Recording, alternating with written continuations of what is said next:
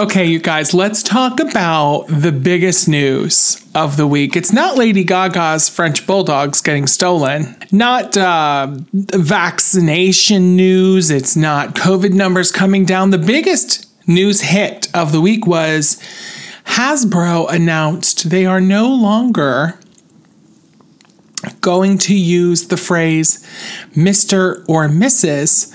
when referring to potato heads. On Thursday, Hasbro announced it would drop the Mr. from the brand's name in order to be more inclusive and so all could feel welcome in the potato head world. It also said the all new playset would come out this fall without the Mr. and Mrs. designations and that it would let kids create their own type of potato families. That includes two moms or two dads. So that's pretty cool. In another tweet a few hours later, they said that while the brand is changing, the actual Mr. and Mrs. Potato Head characters will still live on and be sold in stores. In a picture posted on Twitter, the Mr. and Mrs. names are less prominently displayed at the bottom of the new box instead of on top. So apparently, they're creating a whole world of potato heads where you can be any sort of potato head you want to be. You can also be a Mr. or a Mrs., but there's also going to be baby potato heads. So the big question is what do you think of all this? So the the brand is, gonna, is just going to be called Potato Head, but they're still going to have a Mr. and a Mrs. Potato Head option. That's right. So what they're doing is they're creating a universe of potato heads. And Mr. and Mrs. live in there, but they're expanding the brand. Kind of like, I think what they're trying to do is when Mattel introduced, besides Barbie and Ken and Skipper, then they had all the different colors of Barbies and all the different body shapes. So they're trying to say, like, this is the universe of Barbie. This is the world of the potato heads. And there's all kinds of different people in it. I don't hate it. Um, I don't see any. I, I don't know, Christine. You look like you had thoughts. Well, I guess I guess I'm just wondering what the like. I'm all for that. What is the what are they introducing other than a baby that's going to make it more inclusive? a baby. Yeah, and but You number know, two, I mean, who I pressured them to to say, "Hey, Oh, people got crazy, Scott. In fact, Oh, uh, my yeah. favorite tweet. Surprised. My favorite tweet was from a very progressive group that said Hasbro needs to drop the bro. That's funny. But like, yeah, the Marjorie Taylor Greens of the world, they want Mm-hmm. you know, Alice. give me a fucking break. Let's- it's a piece of plastic." You I was like, lips let's just on. re- who okay, let's just remember something. We're gendering potatoes, potato, Potatoes. not I know. even potatoes, plastic, plastic potatoes. potatoes. Welcome to America. I, I am all for like if we want to be creative with genders or take whatever gender uh pronoun identity works for you that's great phenomenal nobody's asking a fucking potato its gender But you know And what the crazy thing is? Is that like, especially with this with this toy, you can put you can make it look any way you want. Yeah. Yeah. you can make You it look like, Mike point Wazowski yeah, the Sully. whole point of the mis- of Mister or whatever Mrs. Potato Head is, you can create your own potato head. yeah. So well, I think they if- should just call it the potato family, although it's a little close to potato famine, and I'm Irish, so you know. I'll tell you this. The only time I can imagine anybody needing to gender a potato is if Scott got some alone time with a potato. nah, too hard, too crunchy. The the the traditional now Mr. and Mrs. Potato Head, don't they have aren't they pretty much the same? The only thing is different. Yes, The accessories they come with, right? yes.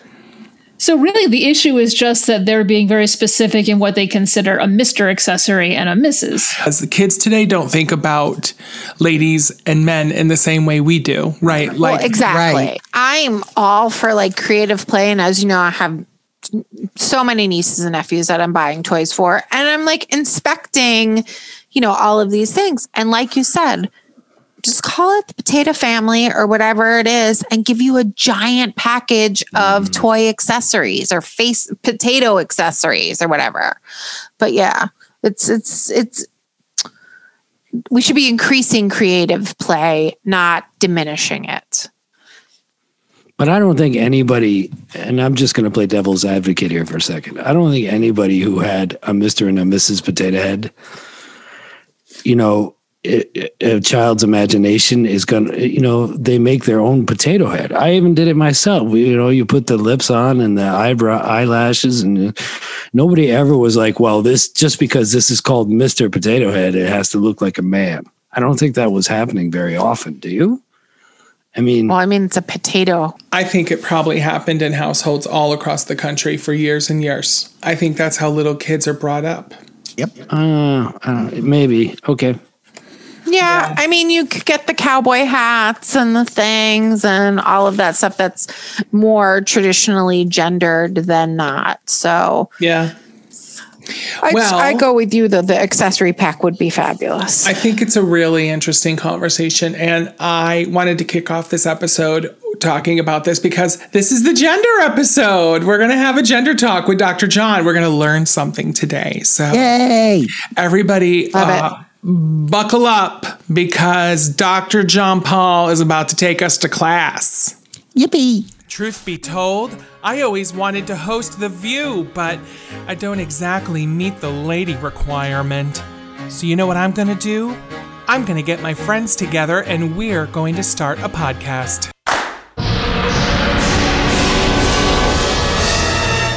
Hello, I am Jim Lanahan, and these are my friends. Ready? Let's go. All right, you got my voice just cracked, you guys. I'm going through puberty. Welcome to episode 54 of the Jim Lanahan and Friends podcast. Let's quickly look around the room. I see Christine Zinnigoy, Dr. John Paul Higgins, I get a higher. and Scott Sheldon, Boom. and producer Stephanie Lapping. Hello. Can I get an oh yeah? Oh, yeah. Um, so you guys, um, Can I Get an Oh Yeah was a big hit on the Thursday episode last week, by the way, because what I did was Christine said, Oh yeah, during the good news. And long story short, I took out the the uh, music bed, so it's just Christine screaming, "Oh yeah!" like randomly. I got three notes on it. People love it. People love it. Uh, so congratulations, Christine. People love your "Oh yeah." Oh, yeah. So I wanted to have a conversation with you guys because, I mean, I'm going to be blunt.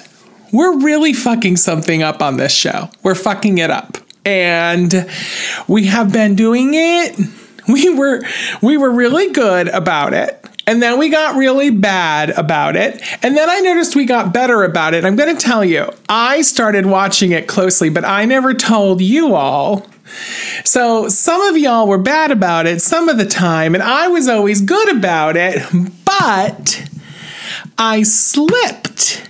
And at the end of the last episode on Monday, I misgendered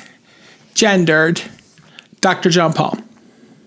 Dun, dun, dun. And I stopped myself and I went, oh, we're going to talk about that pronoun on the next show because you guys, Dr. John Paul's pronouns are they, them, theirs.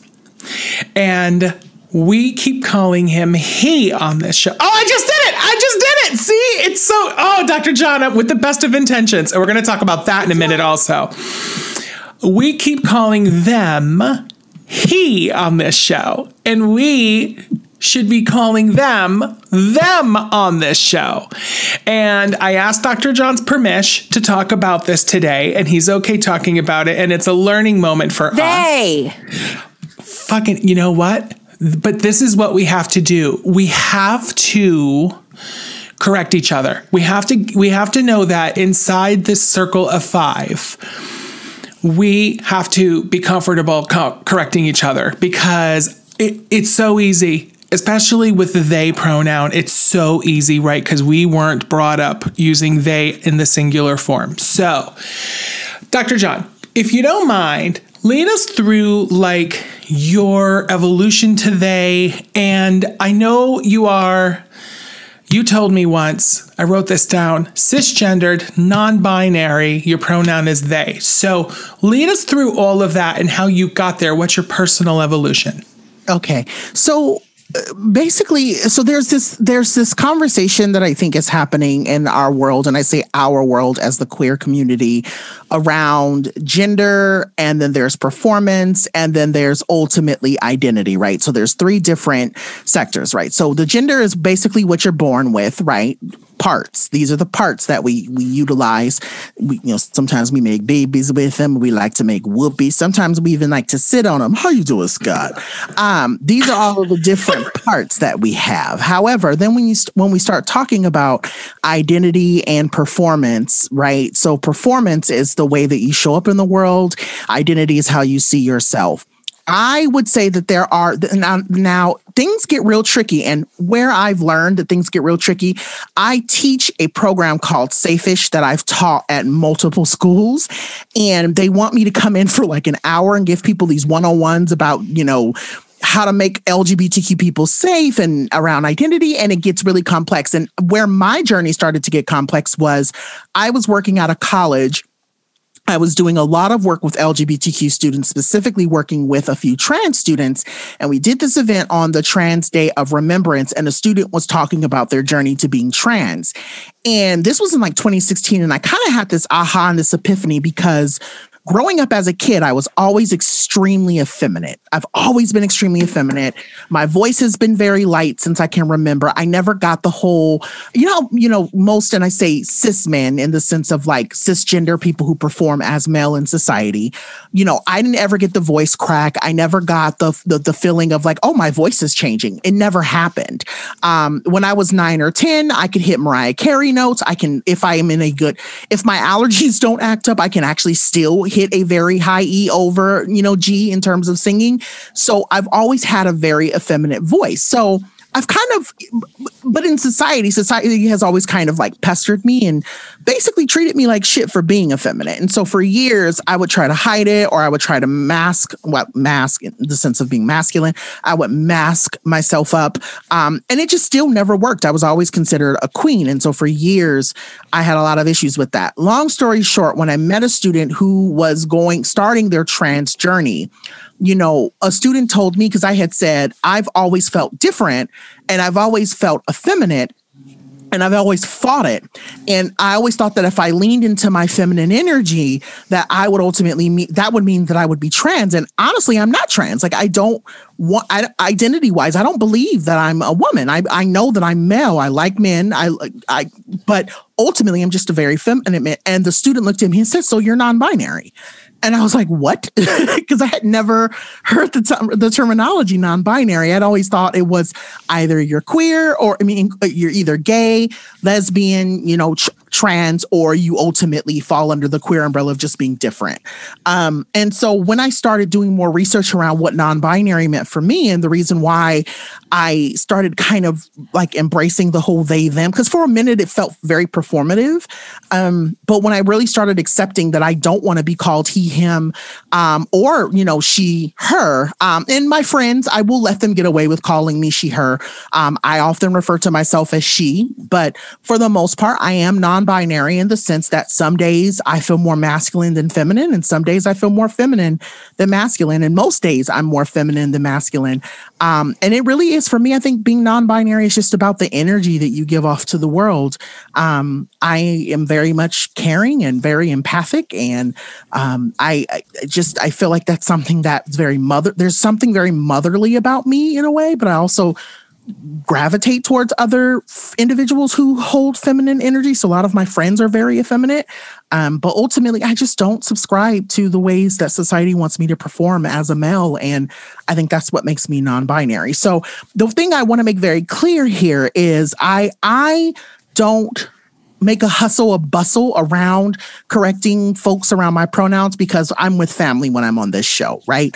Um, I did film something a couple of months ago, and the producer walked up to me and he and he used the wrong pronouns, and I actually stopped the shoot and I corrected the production team and I told them my pronouns are they them. I've been telling you all since the beginning of this what my pronouns are. We shouldn't be here. So when I'm with family, he, she, they, him, her, I'm not going to come for your neck, but I, I will say, and this is the reason why I think it's important we have this conversation.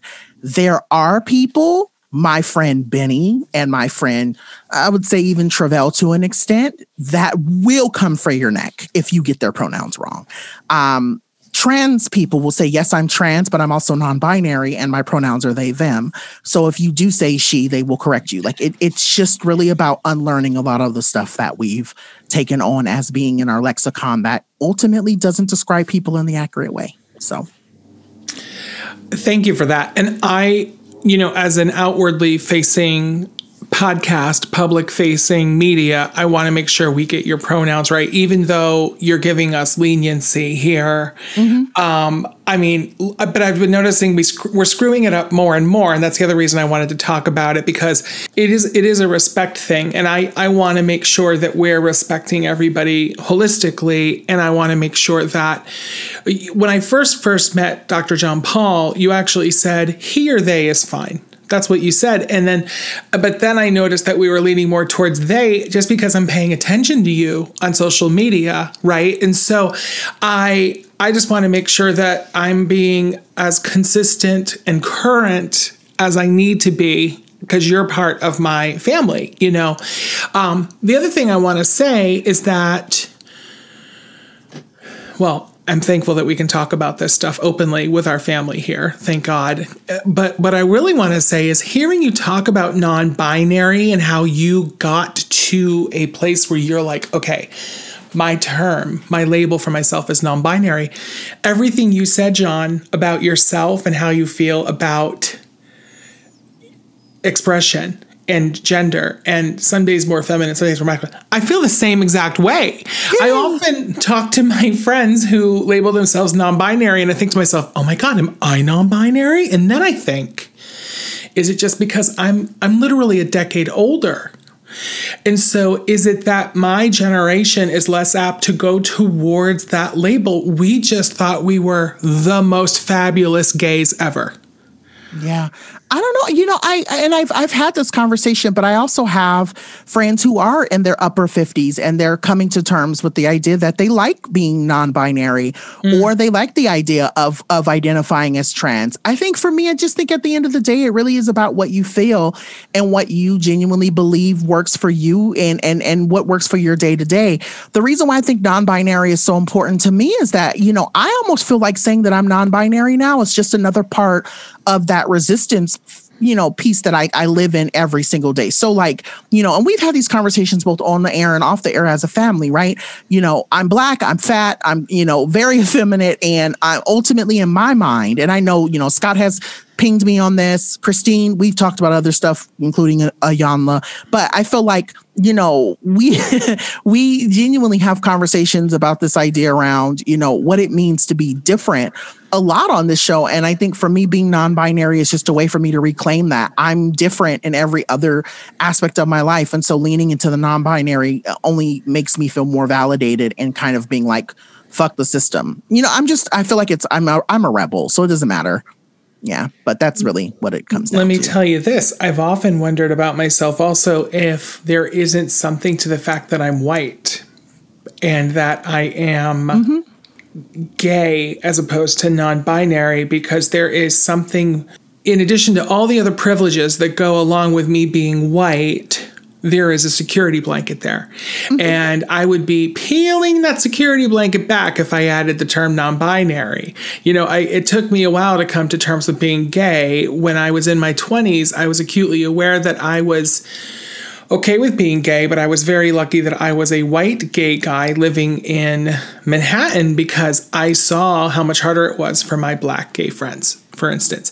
And but a lot of my black gay friends have said, "Well, I've already been through it. I've been through the rain. So you know what? I can handle one more thing." And they, I've noticed, have a higher incidence of choosing non-binary and they them pronouns. So mm-hmm. It's an interesting, I don't know if you have any thoughts on that, but I think there is sometimes something related also to our race. Yeah. Well, I think about this quote a lot. I, you know, and again, I'm not trying to be, I know it's late and I know folks are tired and we're like, I don't want to go to school. Why is this conversation becoming so scholarly? Um, I think it's, you know, it's important that we really like lean into these conversations because like there are people that you work with who probably are afraid to tell you that they're trans or non-binary. Um, there are people in your family who will probably one day sit you down and say, you know what? Like, I'm non-binary or I'm trans non-binary, you know, asexual, pansexual, you know, um, a I mean, what is it? Um a oh, there's another a a romantic. Like there are going to be folks who sit down with you because they trust you to have these conversations and I think it really is this idea about when you actually are putting forth the effort, like even to have this conversation and to have all four of you in this conversation, that shows how much it means to not only the podcast and to the folks that are listening, but also how much you really genuinely care about making me feel comfortable. To your point, Jim, I think about this quote a lot, and it's a James Baldwin quote. And to your point, and it says there, you know, ultimately James Baldwin in 18, uh, 1984, he was giving a speech with the Village Voice. And this quote has literally haunted me, and I don't know why. He basically was talking about gay white men and the ways that they perform and the way that they see the world. And he says their reaction seems to me in direct proportion to their sense of feeling cheated of the advantages when accrued to white people in society. There's an element, it has always seemed to me, of bewilderment and complaint. Now, that may sound very harsh, but the gay world as such is no more prepared to accept Black people than anywhere else in society. So, James Baldwin, as a Black queer individual, right? And he talks more about this, and there's this longer quote that he goes into talking about how white people lean into LGBTQ because ultimately they want to feel like, well, I was supposed to be white and I'm supposed to have privilege, and now I'm being cheated out of that in a way he goes on a very long rant around that. But I say all of this to say, right, and this idea that Black people, we've always known that we've had it hard. And when you start talking about being non binary, it's like, well, you're going to kill me for being Black. You're going to kill me for being queer. You're going to kill me for being Black and queer. So shit, I might as well be my authentic self. Mm-hmm. And I think that that's the thing. Like, it's like, w- and I hate saying it this way because I don't believe all black people feel this way, but I think for me at 35, it's like, what the fuck do I have to lose if I want to put on some lipstick and throw on some heels? You're probably going to pull me over and shoot me anyway, right? So I'm I live now in this mindset of like I have hidden behind so many curtains growing up my whole entire life, whether it was behind the black curtain, behind the queer curtain, behind the black and queer curtain, because black people don't love gay people as much as they p- proclaim that they do, they don't. Um, and it just, you get tired of hiding. You get really tired of not being your authentic self. And I think I'm also having this weird epiphany now, too. Like, I used to be that person that was like, you know, I talk too much, so I'm going to go ahead and shrink myself. Or uh, I don't want to be that person that's, you know, trying to be the smartest person in the room. And I'm like, fuck that. I have three degrees, and I and they're all specialized in, you know, in social social justice and gender. Like I'm going to talk about it, and ultimately, I'm not going to shrink myself because society wants me to. You know, if you think I'm loud, black, fat, and gay, that's your problem, not mine. Like I'm literally now in this place where I'm like, if you're going to give me the mic, I'm going to talk because I think black people, specifically black queer non-binary people, we shrink ourselves so much. I've shrunk myself so much in my life. And it's like in the last two weeks, I've just been like, you know what? Fuck that. If if if if if you think I'm very full of myself, or if you have a problem with me talking about, you know, getting my pronouns right, or if if we're we need to have a come to Jesus about you saying something racist, that's your bag to deal with, not mine. And I just think that we really have to think that way because again, I don't have anything else to lose at this point. And if I go out being my authentic self, then I just lit a flame and a light for another queer person to do the same thing. So What does what does Shannon say? Like we already you're already starting at a no, so might as well Hello? get to that yes. You know what I'm Hello? saying? And mm-hmm. like, and that's the thing. We had this. You and I had this conversation. I think it was yesterday or the day before. You were on a call with Jewel from Jewel's Catch One. and Yeah. you were like, "How did I get here?" And I'm like, "Because you're already you are legendary, but like." You're just doing it, and You've But- taught me so much about being authentic self because what the fuck else do we have to lose as queer people but being authentic? Tell me Well, what else I've got thing- to lose. Right, but it's the same thing for you, Stephanie. We've had this Yeah. conversation before too. You know about how women are oftentimes they they shrink themselves, Make yourself smaller to make somebody feel better. That's all oppression. That's all mm-hmm. oppression is. Oppression is what can I do to stay in power and to stay on top. And so when you are me, right, and you're at the bottom of the bottom, and that's the thing. Like I try, I try not to get emotional about it. I think like even two weeks ago when I had that conversation where I was literally like rambling when we got off the call. I felt like I was at the bottom of the bottom again. And I'm going, like, I'm you sometimes you you sit with it and you go, I'm tired of being here. But now it's like, mm-hmm. what the what else do I have to lose? You've already told me no. You've already told me that I'm a problem. So shit, if you think I'm a problem, then I'll be a problem. And that's literally what being for me non-binary is. If you I always tell people keep that same energy. If you want to run up, I grew up in Compton. I know how to protect myself now. But I'm just saying, like, ultimately, like, I just don't, I, I don't see a reason to hide myself anymore or to shrink myself. And I, I say that to black people. I say that to women. I say that to trans women. I say that to trans people, non-binary people. Like, we don't have anything else to lose anymore. So if you're not going to hire me because I'm too black, too gay, too fat, whatever, fuck you. Like, I'll make my own money. And it- it- my ancestors did. They got free somehow. So I just that's just kind of where I live now. Like I just don't really have I don't I, I think fear is really falling away from me. And I think that's really what being non-binary is for me in, in a lot of words, is just being fearless. And that's really all I can I don't know. I just don't I Proud don't of you every day, brother. Proud of you every day. Thank you. I am proud of you. Have drag queens mucked up this conversation for us? And by that I mean everything is girl and she. And I think that younger people, I see some younger people who perhaps are not even LGBTQ, who everything is now girl and she. And I'm like, when you hmm. say that, you're being disrespectful to people who are truly she regardless of what part you're born with, right? And so, Yeah, well- but everybody does it because they see it on RuPaul and they think it's sassy and fun. I'm like, So- you want to be a woman in this world? Like, My gays ahead. also do it too. Like, right? We we had been doing it for in our twenties for so long, and now I would not call my gay friend she unless they asked me to. Yeah. I think, and I'm going to, this is a un, maybe an unpopular opinion. I believe that it has a lot to do with the ways that um, the queer Black lexicon has been co opted. I think Black folks, specifically Black women and queer Black people, started referring to each other as girl and she and all of that. And as RuPaul's Drag Race became more popular and the Black queens became more popular, and I put quotations around that because a lot of the Black queens would say different. Um, I think you, you're seeing like I think Laganja Estranja, no shade, but all shade. Um, I think is a great example of the ways that um, the Black lexicon, and I mean, obviously, Paris is Burning is where a lot of queer I mean, queer terminology started there. Um, and so, I mean, it goes back further than that too. But I would just say, I think that that's a big part of it is that I think folks, for me, when I call my friends girl, it's not that I'm trying to misgender them. For me, it's this comfort level of like, we're sisters. We've been through the same shit. We're talking about the same stories. We're having the same experiences.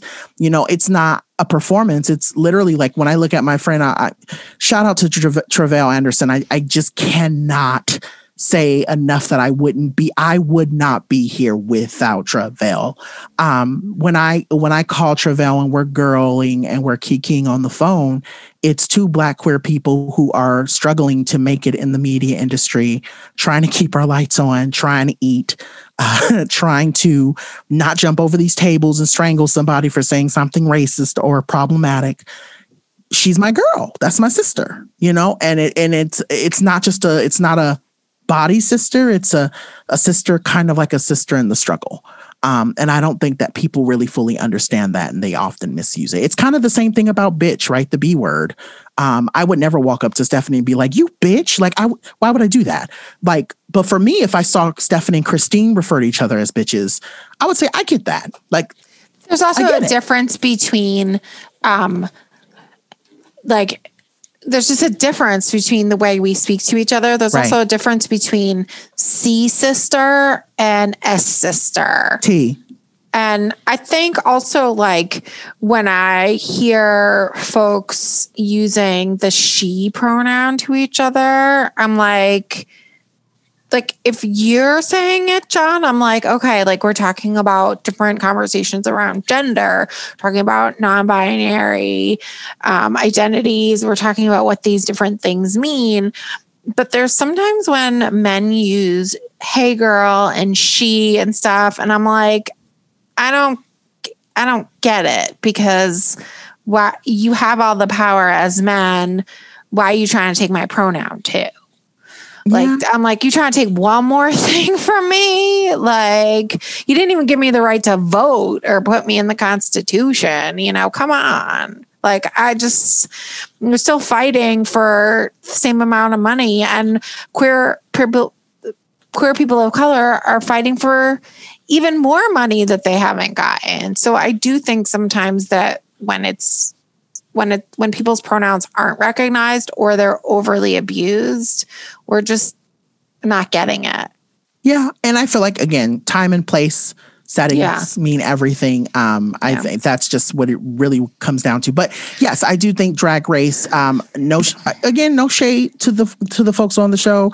Shout out to Mayhem. Shout out to a lot of the girls this season. Um, and I say girls lovingly in the sense of they're drag queens or they're either performing as drag queens, and girls are referred to as. Yeah, it's complicated. But anyway, I say all that to say I I, I definitely think that it has opened a very complicated box, and I think.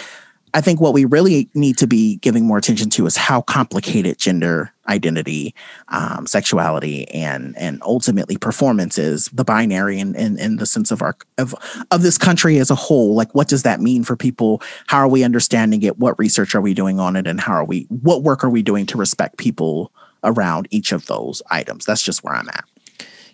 Can you also say how you felt during the um I don't know if you saw it, but like the one representative that put out a trans flag to be supportive of their daughter and the community. And then the other ding dong Marjorie Taylor Greene, she put out like this sign about two genders. And it's like, I just think there's so much more depth there. I mean, maybe you can speak to the idea of self-identifying and um and gender as well. So I'm from the from the belief of I'm not going to pay attention to people who are committed to misunderstanding me. Um, that woman is that to me. I feel like she's committed to being um, a donkey, and I never like to call people out of their names. But when you're being foolish, you're being foolish.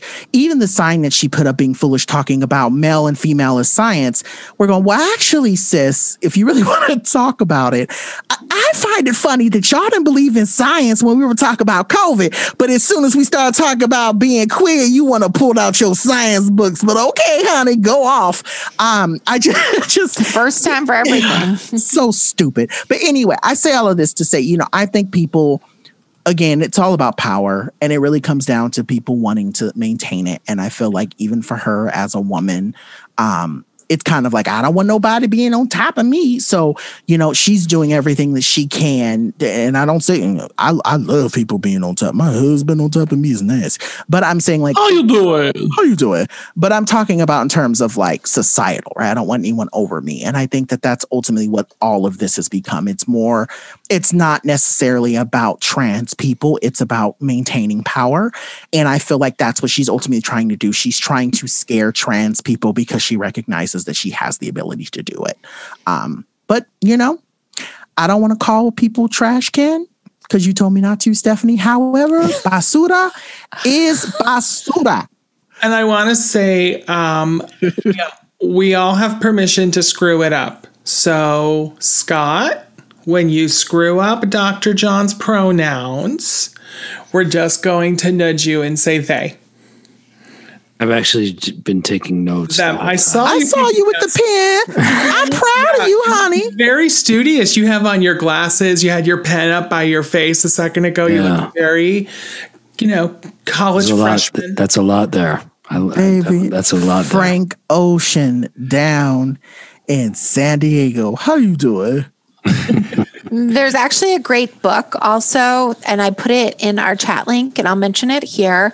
It is called, it's a quick and easy guide to they, them pronouns. It's by a graphic artist, Archie Bongiovanni. And it's really quick, really easy, and it's a great way to understand the concepts of the pronouns. And um, yeah, I give it to a lot of folks just to check it out. So it's uh, it's on Amazon. I'm I'm just gonna say it out loud. I think it makes me sound old, and I think it makes me sound white and from upstate New York. It's hard for me to do. Like if in quick conversation, like on this podcast, when we are just vomiting at the mouth, spewing humor, spewing opinions, it's it is tricky for me still. And my God, it makes me feel so old and so disrespectful, and I hate that way. So, um, all right, I think we had our family conversation. What does cis mean? Oh, that's a good Oh, question. that's a great question. Cis as in C I S cis or S A S I S cis? CIS. Um, Cisgender. cisgender. Thank you. Yeah, it stems from cisgender, meaning your parts match your um, body. Like the way you identify as a person match with the parts that you have on your body. So your sex organs that were identified when you were born, they were like, Scott has Yes, a I- penis. I un- I and Scott understand is a boy. Yes. Well, sometimes the, You have to say it in Scott's language. So, Scott, you feel like a man and you have a Liberty Bell. So, you are a cisgendered man. So I would be considered cisgender. Correct. yes. Okay. And Christine and Jim would be considered cisgender as well. I Okay. consider myself cisgender, even though at times I may present more masculine or more feminine. I do not subscribe to needing or identifying, not needing, identifying as they, them pronouns, but I do identify sometimes as more masculine or more feminine. okay. And I will say it's I think the they them is actually trickier for me when this is probably true for Dr. John when they are non-binary cisgendered because it's like Yes.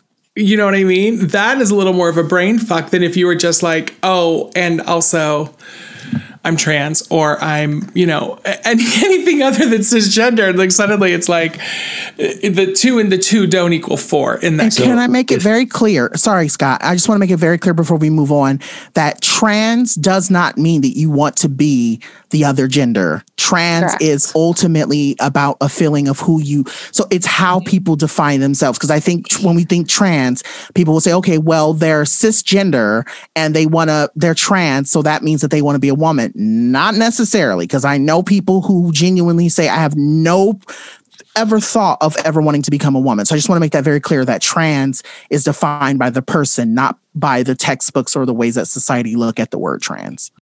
Okie dokie. Christine, do you it. want to admit anything here on the podcast? Any, do you want to come out as any? Um, no, I, I do have to say though, um, I I hate when guys you call me dude. Oh, I hate it too. Bro Same. is the other one. I hate bro. Oh God, I'm I hate so big bad at. I hate big guy. I can't. You will get. Cur- Let me tell you, you will get cursed the fuck out if you ever call me big guy. Oh, John, you made, well, first of all, let me say, I, for about three months, uh, about a year ago, I kept calling Christine dude, and it made us laugh endlessly. But it's because it's me and Christine. Um, dude. And she was like, Why are you calling me dude? Anyway, John, you made a great point today. We're, now let's segue into um, sizeism. You this week on your social said, do not encourage me to keep going just because I am a fat man who is running. And I was like, tell that story. Because I'm oh. going to tell you, as somebody who ran and ran and ran for years and years and years, every time somebody said to me, you got this, or keep going, or good job, what I heard in my head was, I can't believe you're running. You're so fat. Because I'm carrying years of emotional baggage in my head. So do mm-hmm. not comment when I'm exercising. I want to. Okay, so I cannot make this shit up. I was running someone pulled over and flagged me down to get my attention because I had my AirPods in uh, in my ears and said, "Hey man, good job. I'm so proud of you. You got this. You could keep going, man. Keep doing it. I, I see you out here all the time." And I just gave him a look and I just was like, "Thanks." And I just kept running. And it was just it was the most like I, like it's so I seethe at the point that someone felt the need to pull over to tell me to keep going. When I'm like, if you see me out here every day, doesn't that tell you that I'm keeping going because I run daily? I've already run my 100 miles for this in particular year that I've already set for myself. I just, I don't know. I don't know where people, I hate. And listen, I And people are awful. clearly agree with you. I agree with you. I obviously I understand the way you felt, but I'm also going to say that person honestly thought they were doing you a solid. and they could You eat know? politics. Like I just Yeah. no, I hate it. I, I just I hate that we feel like we have to constantly comment on people's bodies. Like even my therapist, like I didn't know how to process this week because she looked at me and she was like, You're losing weight. And I was like, oh, I was like, well, I really haven't because I just weighed myself and I'm the same weight. Um, however, I'm still running and uh, using my Peloton and trying to watch what I eat. But it's like, what do you like? I, and I was going to tweet that. Like, I don't know what to say to that. Like, what do you say to someone when they say you look like you're losing weight? It's like, well, actually, bitch, no, I'm not. Like, I'm not losing weight. I'm still fat. My some of my clothes don't fit. I just spent eighty dollars on some shorts from Peloton that I can't fit. Are you happy now? Do you feel better? Like, I I, just, I just always say like um, when they people say that I'm like, no, you just remember me as fatter. yes, Christine for the win. Yeah. Christine for the. Oh, actually, you just remember me fatter. It is true though. And sometimes it's happening a lot on Zoom, and I think it has a lot to do with how my camera's positioned because you know I positioned it that way. And um, pe- I always say, no, smoke and mirrors. I trust me, I've not lost weight in three months. People lately are like, "Oh, you look so good." I'm like, I don't know what you're talking about. Like, here's an idea: don't comment on my appearance. Just don't. we all of us, all five of us, need to be honest about like what it feels like when someone comments on our appearance or anything else related to us. It's a lot of fucking pressure. And I hate to like, I don't want to be Debbie Downer or sound like I'm complaining this whole episode, but I'm genuinely like, it's just the pressure. Like, even today, I didn't work out today because I genuinely just didn't have it in me to get on the bike or to even put on clothes to go outside to run. And, you know, there's still this element of like, you had a ding dong and you had Chinese for dinner. And so, like, it just, there's always this pressure to feel like you constantly have to be smaller. And I just wish it would go away. Like, and I've told people I've been slimmer and I was still miserable. So, so, so like, I don't know how being skinny makes somehow makes your life much better because I'm like, I've been skinny before and I was, mi- I was miserable. Um, and so, and, I, and I'm fat and miserable. So, like, where is the, do, what's the, where's the in between? Like, I don't know. I just, and I'm not saying I'm miserable now. I actually love how I look and how I feel now, but again, the pressure is still there every time you decide not to quote unquote work out or do something. You feel like you're, you know, one day is going to make you 300 pounds. And that, I don't think that's how it works, but mentally, yeah, Exactly. in your And head, Jim- Tell you Please. one Right. thing: you had me at ding dong. Tell you that much. Um, okay, so there's the family conversation. Uh, Scott took careful notes. That was really sweet, Scott, and really cute that you took those notes. Would an orange be considered cisgender? Oh my god, Just asking for a friend. Let's go to commercial, please. That's more like a flashlight, Scott. yeah.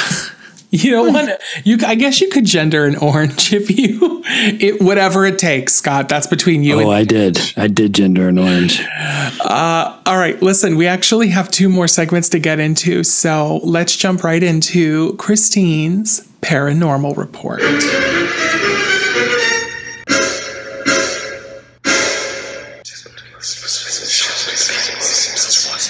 All right, Christine, there has been some hot UFO on UFO action locally, right? What's going on?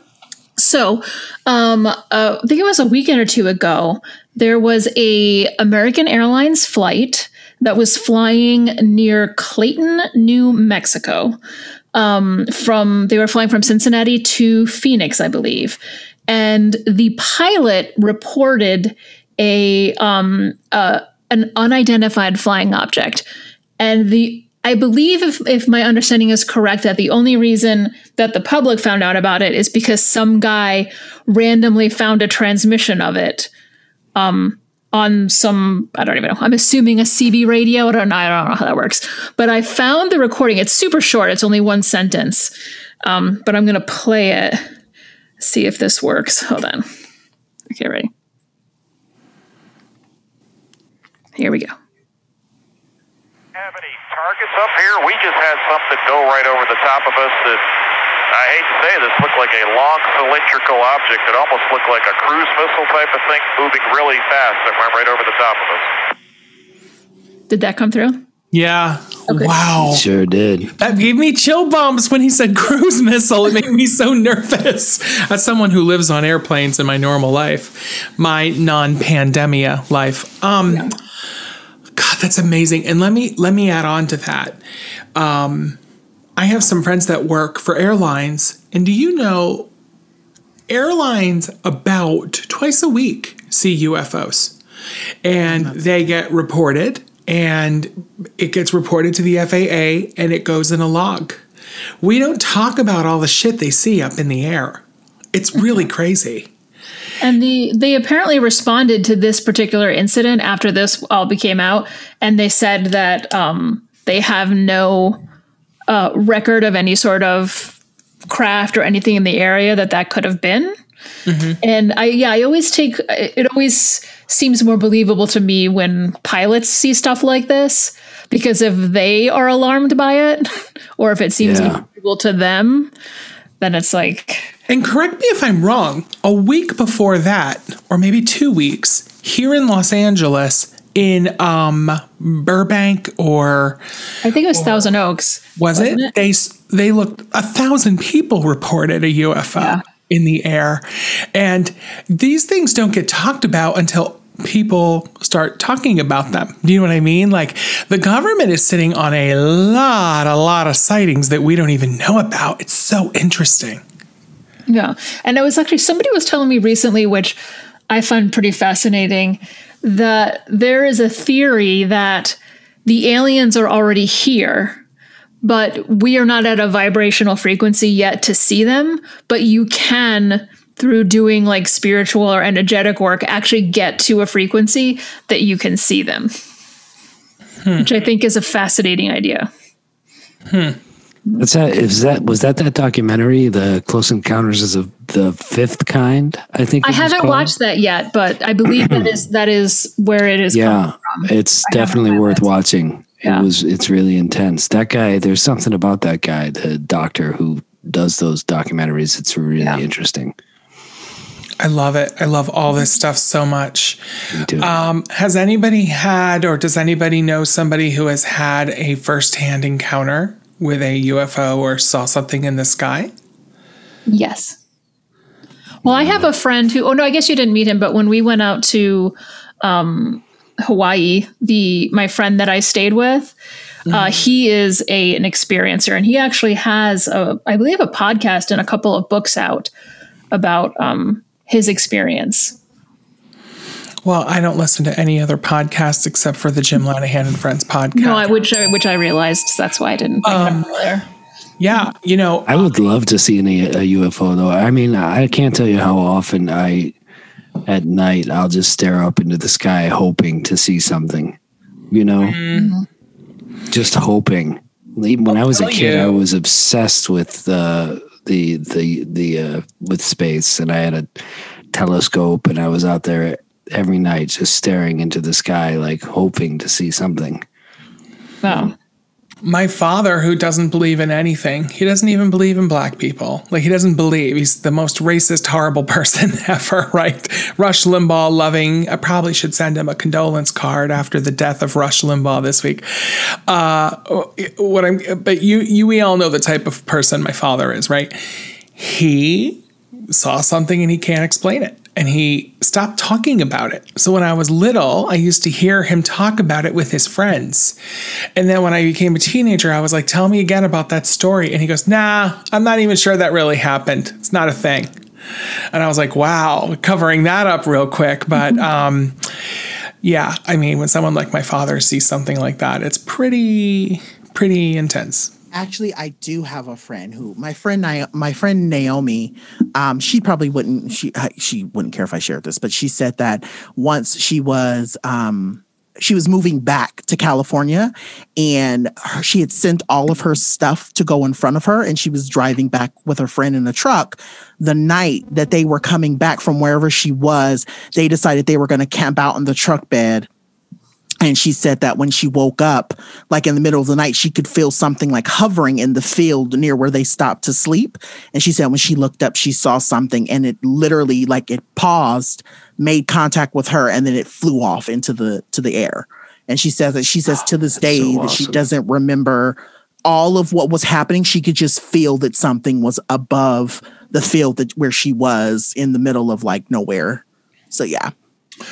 Well, and how about the fact that when you talk to these people that had experiences, they all describe the same exact alien. Energy. Mm-hmm. Yeah, energy. And then they describe the physical being and they draw the picture and it's always the same. So it, there's something happening there for sure there. And the other thing I keep wondering is like, how long is it going to be before our like Mars rover just disappears because you know they're way more advanced than us. They're gonna they're knocking our satellites out of orbit. They are gonna take that rover out of Mars. Um, there is a there's another train of thought that that along the lines of what Christine said that they are they are here and they are literally waiting for us just to become advanced enough to talk with them and right now they think we're a shit show It's like And- that movie. Do you remember that movie that recently came out like two or three years ago? There was a movie where a woman was working, I think, for like NASA or for some sort of, and she was, they were sending her into like this cave and the alien things were like drawing or whatever. I forget the name of that movie, but she had to be the person. Yeah, like, that she was Amy Adams, right? That, I think so, yeah. yeah and they looked like Very octopuses Yeah. Uh huh. That was a good movie. Yeah. Crazy. Crazy. Well, I love Do you this. think that um, I'm a big? I'm. Uh, do you think like the ancient, the whole ancient alien idea is something that uh, could have actually happened? You know, like the pyramids that are all across the world, or that the our DNA the it has been spliced with um, alien DNA to create human beings in the first place, and all that stuff like that show on. I mean, some of it is like, uh, come on, you know, but some of it is like it's very interesting. There, I saw one where you can draw a line around the around the Earth, and it, there's one latitude line around the Earth where all the pyramids in each continent line up with each other, and they say it's just insane that that could actually have been not been planned, you know. So I wonder if we if they used they, they they used to live here or they used to come here and then they were like, oh boy, we got to get out of here, and then they came. well, back, you know. there is a theory in psychology called Jungian theory, the collective unconscious. So that theory says that we all share something extra celestial outside of our body. It's unconscious to us, but we share it. It is a collective unconscious, and we draw from this pool of experiences which have been carried from generation to generation to generation. So, you know, a lot of the times Christine and I will talk about our parents have been very fear based over the years because they're baby boomers, they grew up poor. And we're like, we're going to do everything in our power not to be fear based. It could be argued by someone who believes in the Jungian theory that that's actually something that's not learned by baby boomers. It's been passed down from decades and decades of people just having to fight for basic food, water, shelter. And so that's that collective unconscious. Some people say it's also in our genes, right? Mm-hmm. Like it's a ge- genetic expression, not c- collective unconscious. At any rate, Epigenetics. Absolutely. Yes. Thank you. So could it also be ancient aliens? I mean, who knows, right? Like, what is it? It- it- were we genes placed? Is it collective unconscious? Is it who the hell knows? ET think- should have told us where home was. ET didn't tell us nothing. He I re- don't want to you know, go home. Where's home? There's just so much that we we think we know that we mm-hmm. don't. And there's so much know. that is right in front of us that we haven't even observed yet. Yeah. Mm-hmm. Yeah. Yep. I believe. I love all that stuff. I truly believe. I believe in everything until someone proves it not true. Like I I'm not one of those people who's like there can't be alien. What do you mean there can't be aliens?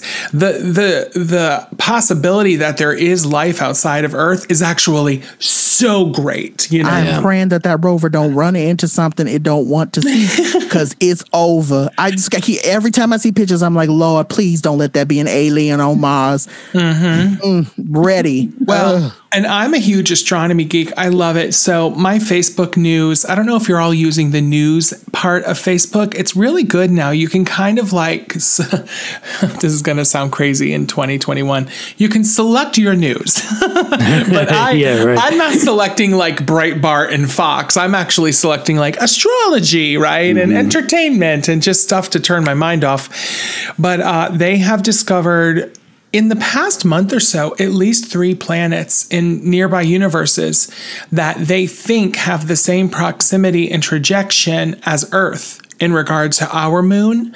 These planets have it with regard to their star. Additionally, with the way the light shines from these planets, the way it hits our telescopes, they can tell by the way the light's reflected what particles it's going through.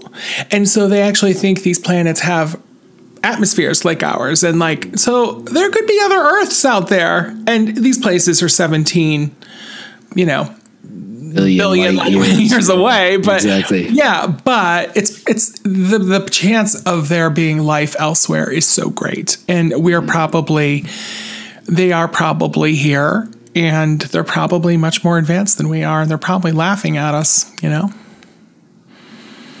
Yeah. Trump's an alien.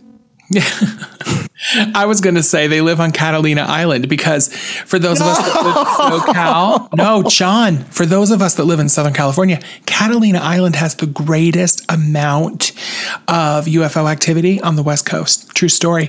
And by the way, do you know that UFO activity goes up near naval bases? So, mm-hmm. Uh, Guantanamo, Guantanamo, and by the way, Guantanamo is similar similar to the name of that movie that Dr. John told us about in the last episode. So, Guantanamo. No.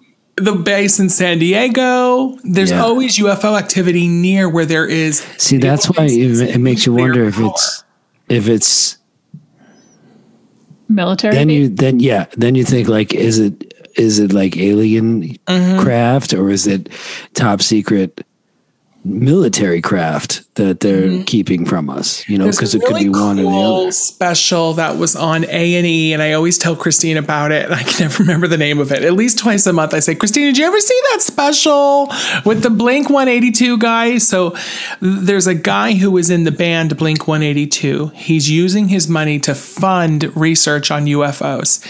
It's a six part special. It was on A and E. I think it's called like the uncovered Pentagon files colon the discovery of UFO. Uh, Stephanie's looking it up. So the moral of the story is in that special, the first two episodes are about a UFO that that now it's unclassified. The Air Force tapes of the Air Force pilots are like, we have no idea what this is. It's not one of ours. It looks like a giant tic tac floating through space, a 40 foot long white tic tac, which by the way, I thought of that when you said ballistic missile, Christine, mm-hmm. because they always seem, they're not like classic UFOs like we think of it. They look like tic tacs now. And they spin on an axis and they go through space. They can go any direction up, down, left, right. They don't have classic propulsion the way we think of it. So, anyway, it's really interesting stuff. And so, could it be military? Yes. But why doesn't the military know about it if it's the military?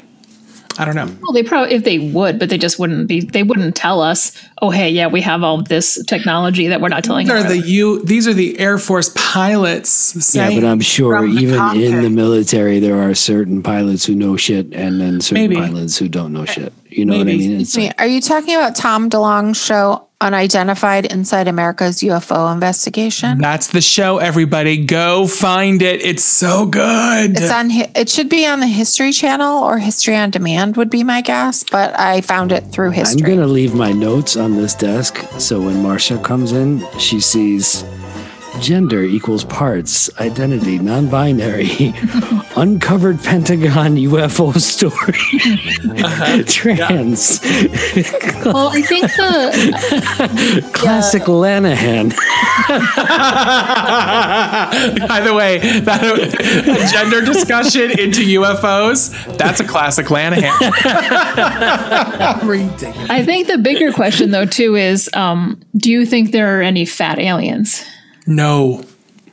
Because I think they've probably figured it out, right? Like, we're still taking Dexatrim, and they're like, you fucking dicks. Like, we figured out weight loss years ago. Oh God. Yeah. They tell me what the secret is. Like, have you ever seen a fat Scientologist? The answer is no. You know what? For Kirstie Alley. Probably I was like, starved. gonna say. I didn't want to be mean after our conversation. Kirstie Alley, you guys, I win. anyway, okay. Uh, thanks, Christine. I love that topic. I love it. I love it. Anytime you want to talk about you- UFOs, I'm into it. Let's Stephanie, take did you put a, that thing in uh, the? uh, I'm sorry. Did you put that in the? Uh, uh, God, you're ruining the podcast. Oh, you're ruining the podcast. I just want the name of that, the title of that movie, because I'm going to watch it. Some if we ever finish this podcast. tonight. I know. Well, somebody. I mean, literally, we. You all have been. T- this episode's going on now for an hour and fifteen minutes, and we have one. we still have a segment to go. I'm just saying. All right, That's we'll be 'cause we right love back. each other and we can talk all night long if we want. You're gonna get the music. We'll be right back after this commercial.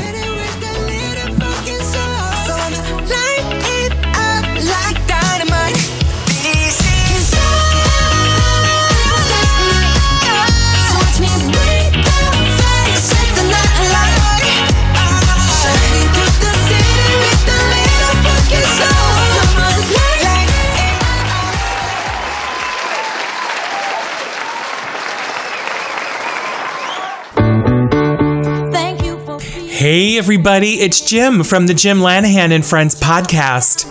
I hope you love the podcast as much as we love putting it together for you. But I have a favor to ask. If you've not already done so, please subscribe to the podcast on iTunes, Spotify, Google Play, or wherever you find podcasts. And then, once you've subscribed, please rate our podcast five stars and leave us a quick review.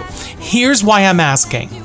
Subscribing, rating, and commenting helps us immensely. When you do that for us, it helps new listeners find us more easily when they're looking for podcasts on their devices. And that, in turn, helps us grow our happy tribe of Jim Lanahan and Friends podcast listeners. Thank you in advance for subscribing. Thank you for listening to us every week. And of course, thank you for being a friend. Shining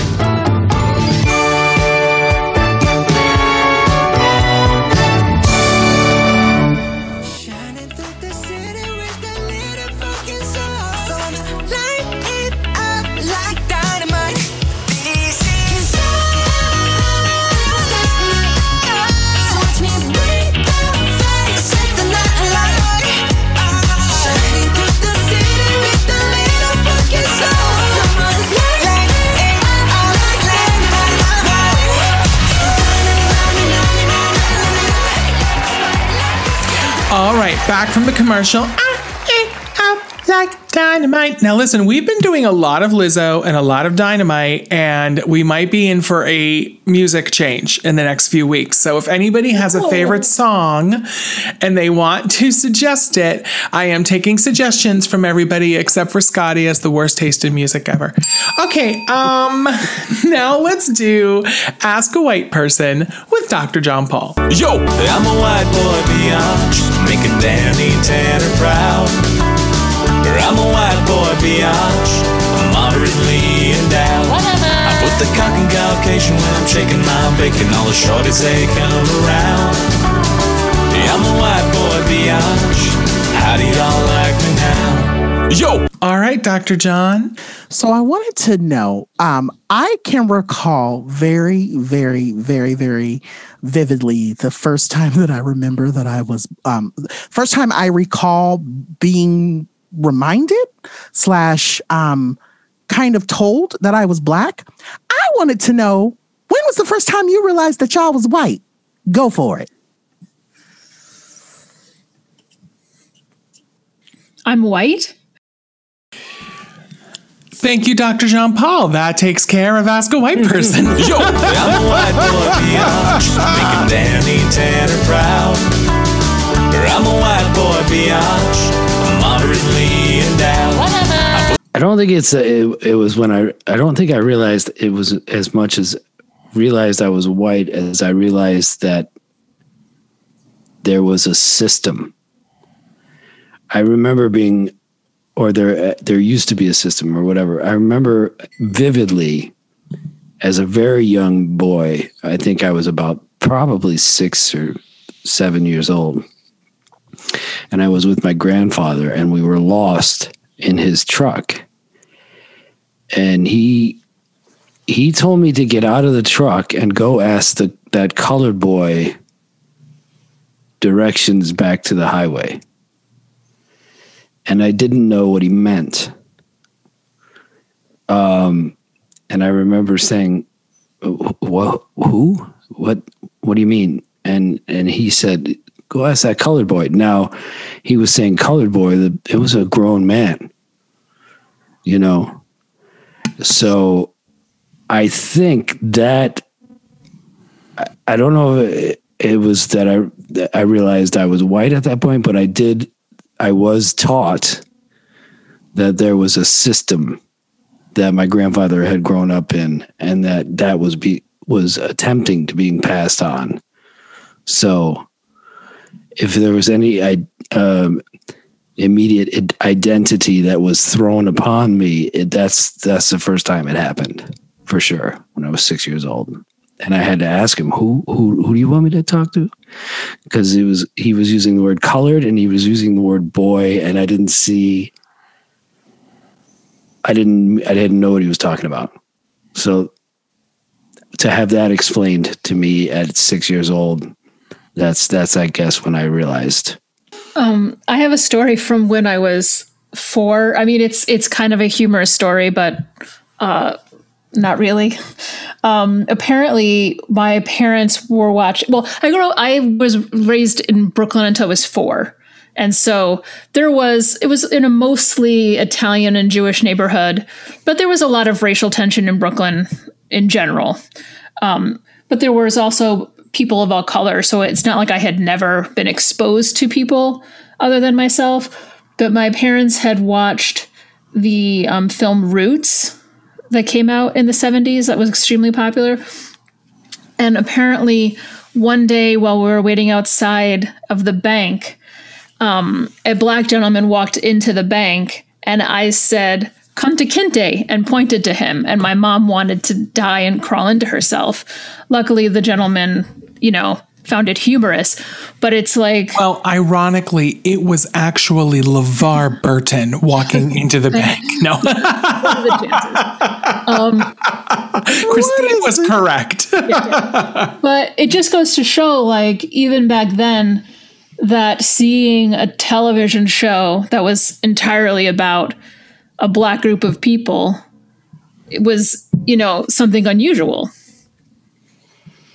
That it was not I don't know something. what you just made me think about. Christine, my family, my father's family, they're so racist.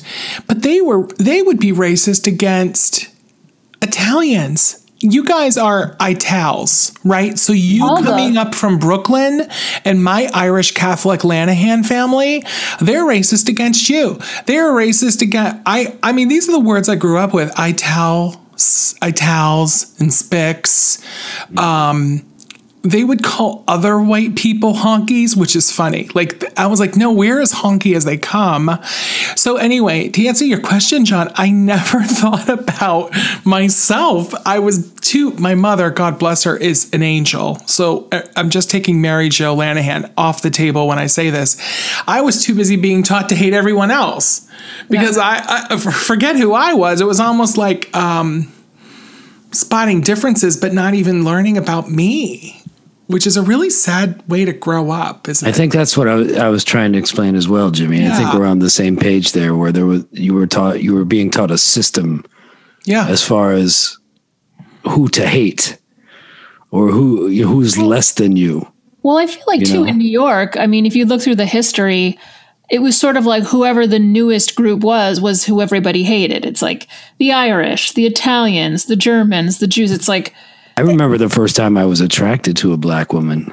now imagine my confusion when i wanted to secretly bang levar burton right mm-hmm. like he was the cutest and like i'm sure you had it with with black women Yeah. But Scott, we're not having the conversation about when you were attracted to a black non-binary person.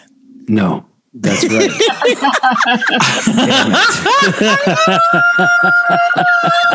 Dear God. I'm gonna give you hell until we go off the air. one day one day at the when the pan when pandemia pandalber is is over Colette Panis. Yeah. the collect panis is over we're going to have a jim lanahan and friends cast party and scott's going to get drunk and make out with dr john and it's going to be the best day of my life I don't I think don't he think- even needs to get drunk. I, I don't think he think just Dr. wants John's to. husband is gonna would appreciate that. I think you might be on He the can list. watch. Scott. How you doing? Yeah. Yeah, I was going to say. I think I think I think. Jonathan and Jonathan are okay. I think they have an understanding. You know what I mean? I'm just- think you're on the short Yes. list. Oh, I'd probably get killed. I'd probably Scott, you're, you're Dr. okay. John's dream girl. You know why? One night only, one night only. all you have to give. Effie, we all got pain. Let me ask quickly before we move on, John. Uh, when you asked that question, were you surprised by any of our answers, and why'd you ask it? So I'm intentionally now going around and asking white people to tell me their stories. I want to know, like, and, and and framing them from a place of like not necessarily trying to put white people on the spot. And I'm not saying that I have to do that with y'all because I feel like a lot of you get it. Kind of put people in that position where it's like in Black History Month, you want to ask white people when was the first time they thought about being I white. think that's So, great. I think that was a very good, Yeah. a very good question. Yeah. I like That's it. all. I liked it a lot. I love this story, you guys, about 68 year old Emily Johnson from Austin, Texas, so much. So here's the story Emily needed open heart surgery, but her doctor said, Oh no, Emily, you cannot get this surgery and come into this hospital until you have had your COVID vaccinations. So Emily spent hours every day for about a week making phone calls, researching online, going on all the websites. She could not find her way onto a list to get the vaccination. And remember, we talked about this last week how there is a healthcare desert out there, and old people are having trouble accessing appointments because you have to do it online, and a lot of the older people just don't get it. They need help getting these appointments. So Emily was having trouble. Out of desperation, she went on Facebook and she went on to her neighborhood page and she said, Does anybody have any insight regarding getting an appointment for a COVID 19 vaccine? And that is when Good Samaritan Christy Lewis saw the post and she replied to Emily Dear Miss Johnson, you don't know me, but I have an appointment for a vaccination. However, you need the appointment much more than I do. If you can make this appointment time, it's yours. Christy, that's amazing. So the story gets better. Christy then drove to Emily's house, picked her up, and they went to the vaccine appointment together. And Christy explained to the front desk why Emily showed up to take the appointment.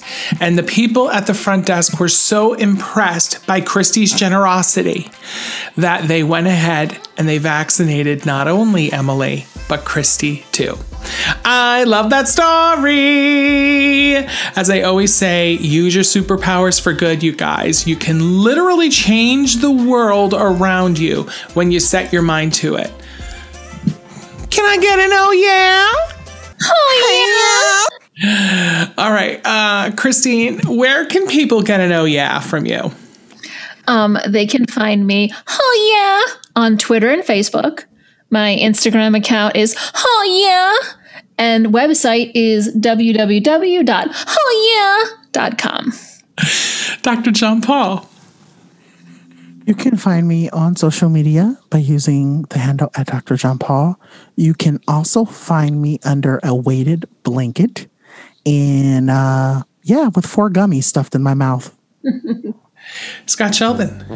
By the way, do you know I ate all my gummies? My gummies are gone. what? They're gone. All of them. You can find me at Scotty Sheldon on Twitter and Facebook. On Instagram, at Scott A. Sheldon is the main page. For my acting stuff, you can go to at Scotty Sheldon the actor. And if you're looking to buy or sell any real estate in Los Angeles County, call me at at Scotty Sheldon the realtor. PSL. On Twitter and Instagram, I'm Chicky Laff, C H I C K Y L A F F. And if you have a suggestion for yummy yummy, please DM me on Instagram. And for photos of my puppy Billy, he is on Instagram at Billy the Rescue Pup. And my name is Jim Lanahan. You can find me on Instagram at Jim Lanahan. You can find me live on Instagram every Tuesday at 5:30 Pacific, 8:30 Eastern with Heather Carlucci, medium, psychic, and medical intuitive. We chit chat, we have laughs, and then she gives free readings, so don't miss it. You can also learn about me on jimlanahan.com. There's a lot of information on there, including information about life coaching. Uh, podcast group on Facebook and Instagram is Jim Lanahan and Friends Podcast. Just look it up and then give it a love. Give it a little likey like and a little clicky click on the heart. Let us know that you're there because we love interacting with you. If you write on the Instagram, we will write you back every time. We're really nice people. And if you tag us in a story on Instagram, we will repost you every time. We're super nice like that, you guys. So um, give us some love. We want to love you back. All right. Um, By the way, This- one thing, quick, Jim, about you and Heather. No, this is actually really good. Yes. Heather Heather gave me a reading. She said that uh, my surgery was, you know, she said my surgery was going to happen before April Mm-hmm. and earlier than I than expected. And I, my surgery is happening March 10th. So tell Heather, way to go. Yeah, Heather's good. Heather's really good, and particularly on medical. Like, uh, you know, Christine and I had this conversation recently. She was like, "I need help with blah blah blah blah," right? Or I have a friend who and I'm like, "Oh, for medical stuff, Heather's pretty good. Uh, if if you want to talk to a dead person, Heather's pretty good. My friend Elena's pretty good.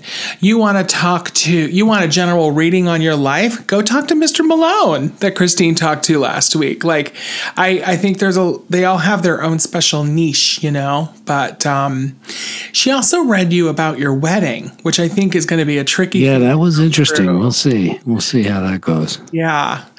Um, anyway, guys, this was a great, great show. Uh, thanks again for being so open and generous, Dr. John Paul, with those conversations and letting us fuck up and, and loving us through learning. And um, it's just really important conversations. We, we, this is going to be a long ass show. This is going to be a long podcast, but I think it's going to be one that really helps people uh, because they can listen to us in their car when they're alone and say to themselves, Yeah, I've been screwing that up.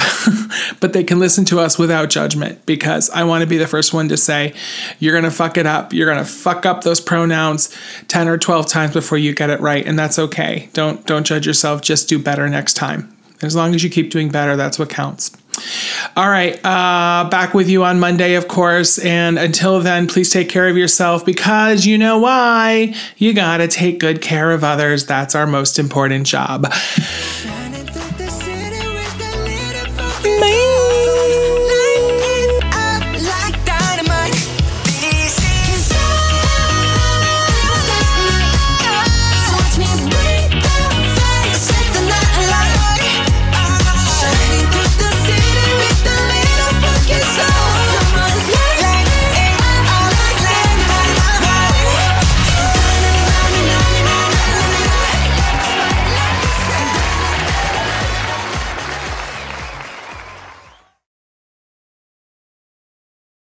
We should get Britney Spears. I'm sure she'd do it. If you, Britney, I mean Stephanie, get get Britney Spears on the show.